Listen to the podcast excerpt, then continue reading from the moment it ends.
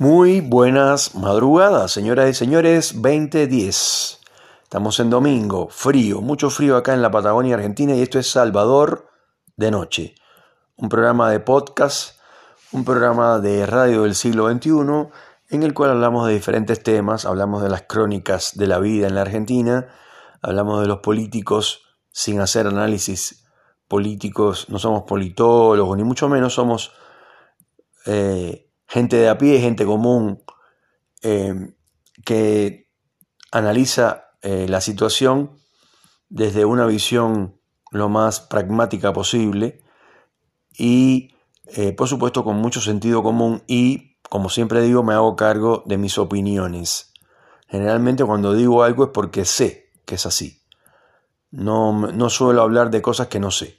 En este caso vamos a hablar de laburo, que créanme que de eso sé y muchísimo, porque para conseguir laburo, que siempre me preguntan cómo hacerlo, y Salvador, sabemos que tienes experiencia en eso, por lo que nos has contado, etcétera, por favor, decime qué puedo hacer para que mi novia consiga laburo, eh, qué puedo hacer para que mi marido consiga laburo, se quedó sin laburo, y ahora siempre está acá en casa llorando, eh, deprimido, tirado en la cama, eh, no sé qué hacer eh, para que, que, vaya a buscar laburo, en fin.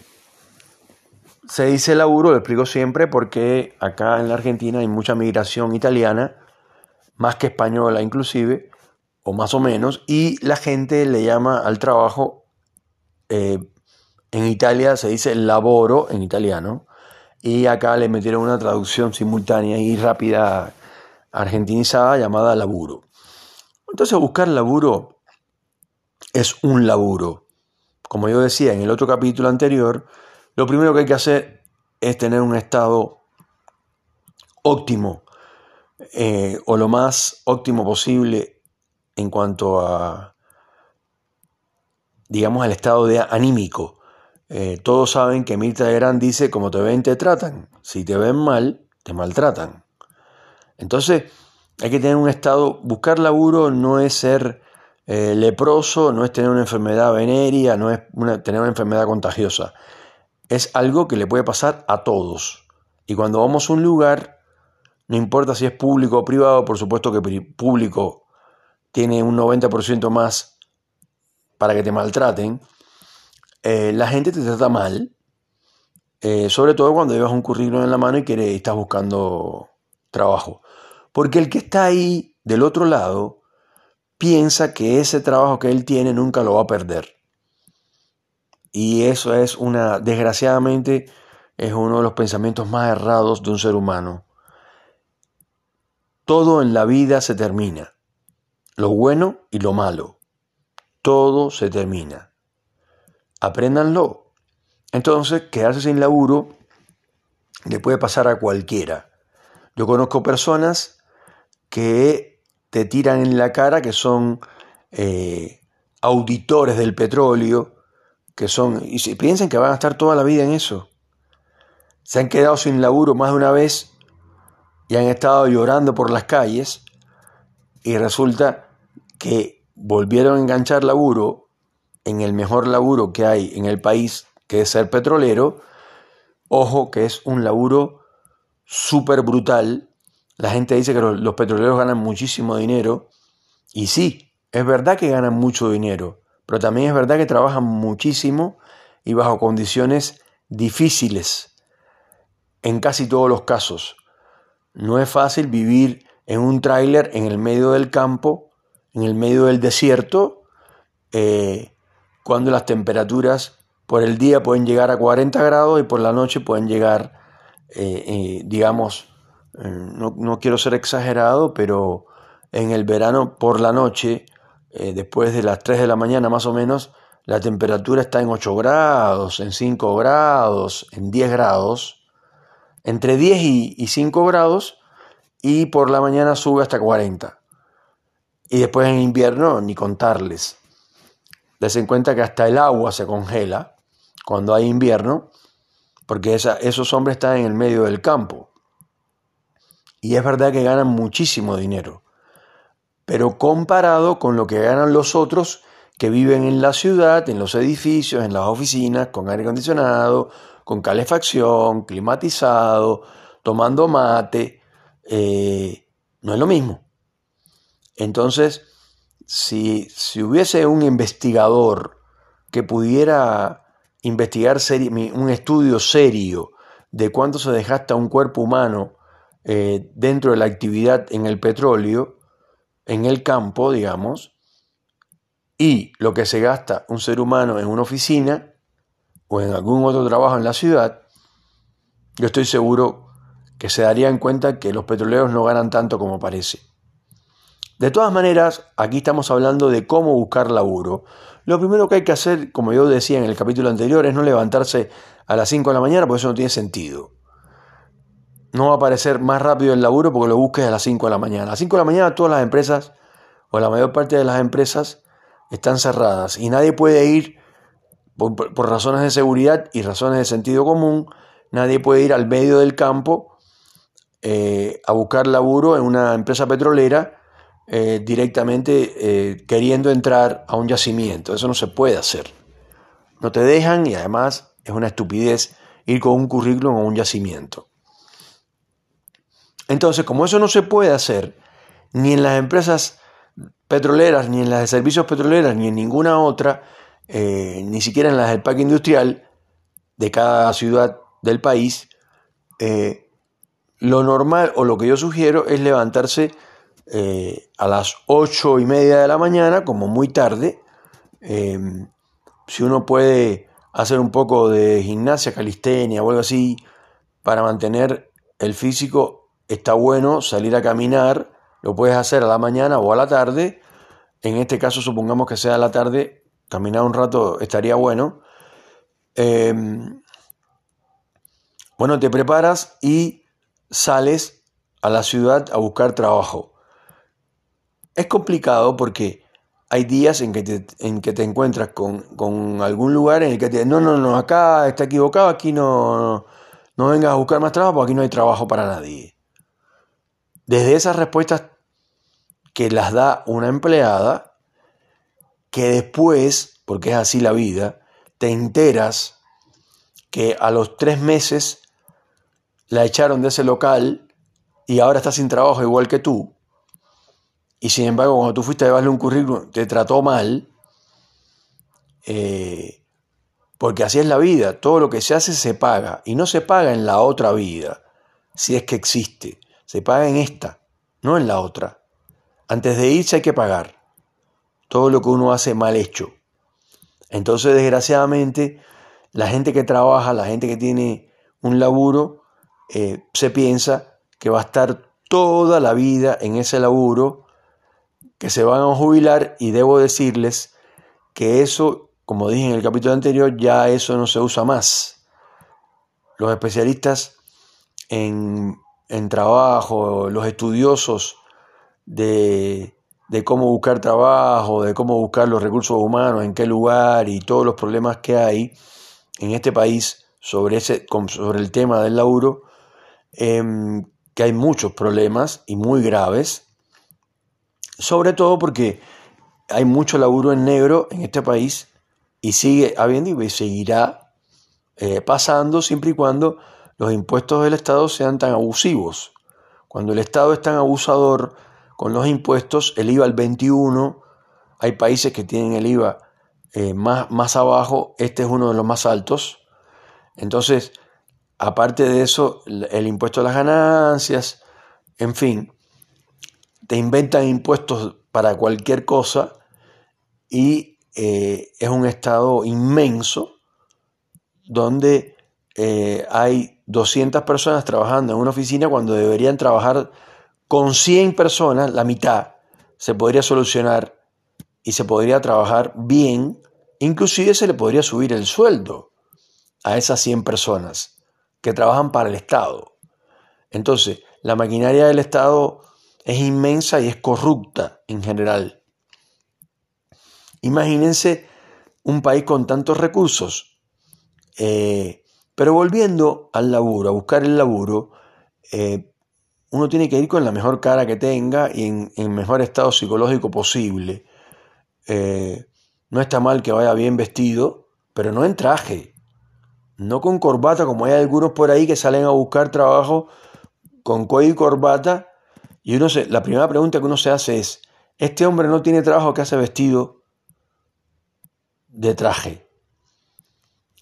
Entonces, si tú le preguntas al tipo, el tipo te responde, no, lo que pasa es que yo he sido gerente y por eso voy, porque por ahí mm, cuando me ven vestido así, pues ya ven que yo soy un tipo que estoy a la altura de un gerente. No es una estupidez eso.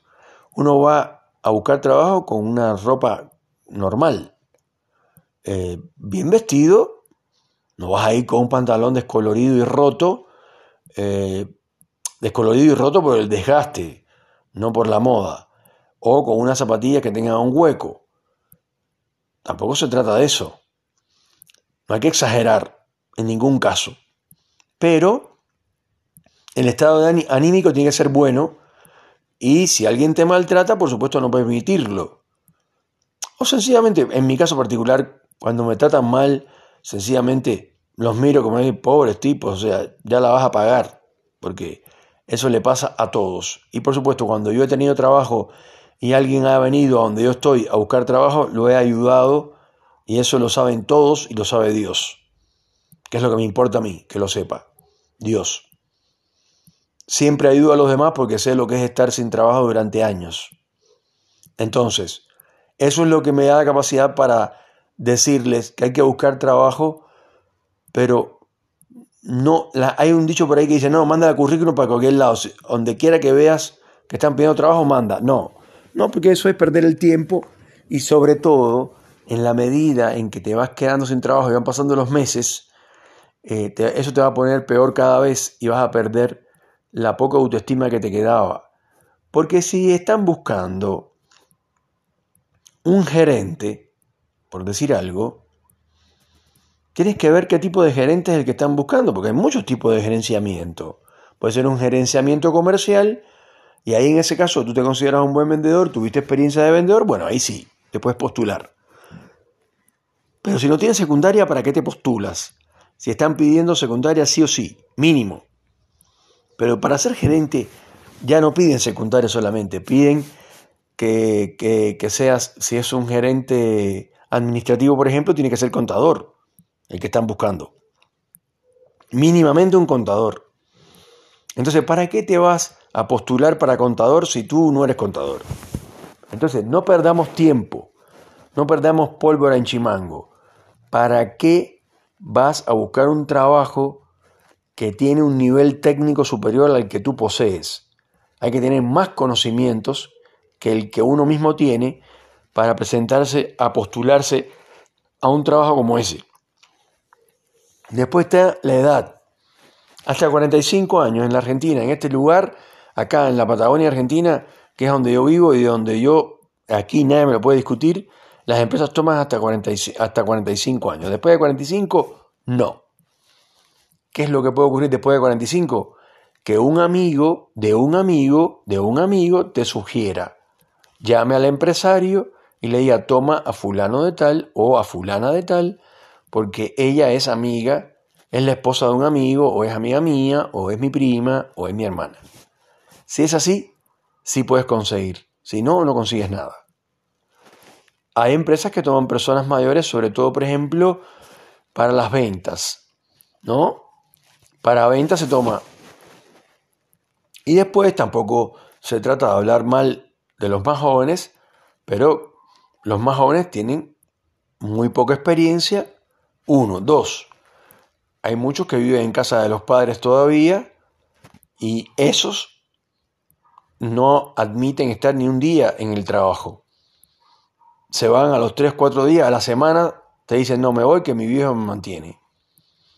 Entonces las personas grandes, las personas mayores a 50 años, tienen la experiencia y tienen la, la mm, inteligencia emocional que te da tener más de 50 años, donde tú tomas las cosas de la vida con otra filosofía, con otra óptica y con otra manera, con otra manera de ver las cosas.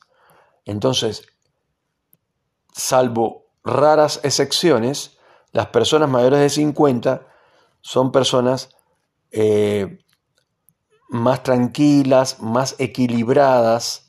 Si le das una camioneta Toyota en el petróleo a un, a un pendejo, como se dice acá, de 20 años, el tipo lo primero que va a hacer cuando se ve en un camino de eso de, tierra en el medio del campo es mandar la camioneta a 200 km por hora. Obviamente que se va a disparar el sistema que tienen, porque no por gusto lo tienen. Y después, entonces cuando lo llama y le dice, ¿qué pasó acá? Que te fuiste, subiste la cantidad de kilómetros esta, no sé qué, esto y lo otro. Y bueno, ahí empezaron los problemas. Eso no lo vas a tener con un hombre de 50 años porque eso no lo va a hacer.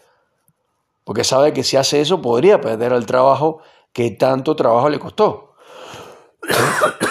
Perdón. Así que buscar laburo es un laburo, muchachos y muchachas. Las mujeres, por supuesto que también esto se les dificulta más aún en muchos casos y en muchos otros no. Acá en Neuquén, hace un tiempo atrás, ya más de, un año o dos, estoy viendo que, por ejemplo, en, los, eh, en, las estaciones de servicio, en todas, no importa la marca, hay un, un shop, digamos, eh, un lugar donde venden cigarrillos, en fin, para la gente de, afuera que me escucha, eh, esto gaseosas, esto dulces, café, etc. En esos lugares trabajan solo mujeres.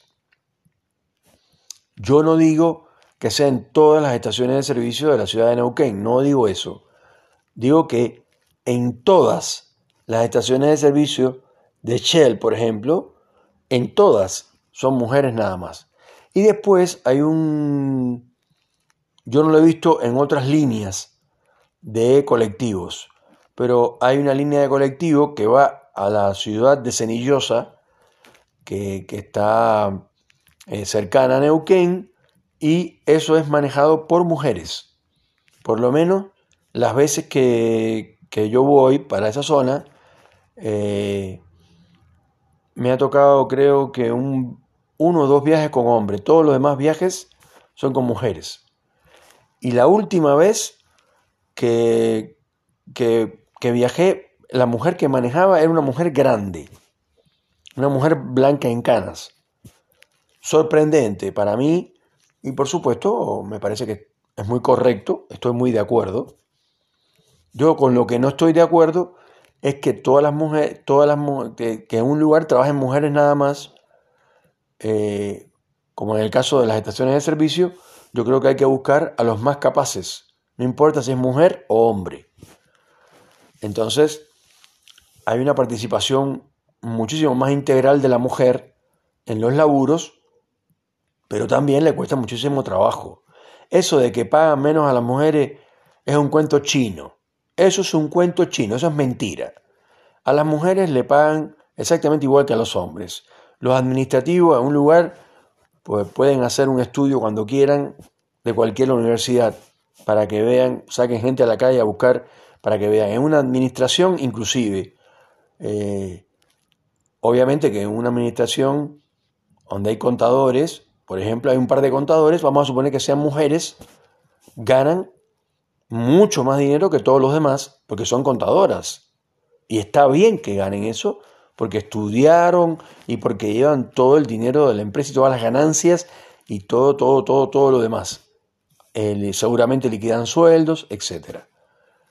En los estudios jurídicos pasa lo mismo, en los estudios de abogado pasa lo mismo. Nunca he visto que a una abogada por ser mujer le paguen menos que a un abogado que es hombre. Eso no tiene nada que ver. Eso es mentira.